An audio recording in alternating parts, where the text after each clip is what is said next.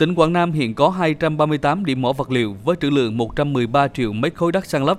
Do thủ tục cấp giấy phép còn kéo dài nên việc khai thác vật liệu tại các mỏ đều chưa được thực hiện. Đây là một trong những nguyên nhân dẫn đến việc cung cấp vật liệu xây dựng chưa đáp ứng được nhu cầu và ngày càng khan hiếm, ảnh hưởng tiến độ thi công các công trình trọng điểm có vốn ngân sách nhà nước. Ông Nguyễn Hồng Quang, Phó Chủ tịch Ủy ban nhân dân tỉnh Quảng Nam cho biết, tỉnh đã yêu cầu các sở ngành địa phương ra soát lại quy hoạch, xác định trữ lượng tại các mỏ để đề xuất bổ sung mỏ khai thác mới đáp ứng nguồn vật liệu xây dựng trên địa bàn. Ông Nguyễn Hồng Quang đề nghị các ngành chức năng đẩy mạnh kiểm tra việc khai thác vận chuyển tại các mỏ để ngăn chặn việc khai thác quá khối lượng, bán cao hơn giá niêm yết và chở quá tải, xử lý nghiêm tình trạng thổi giá vật liệu xây dựng.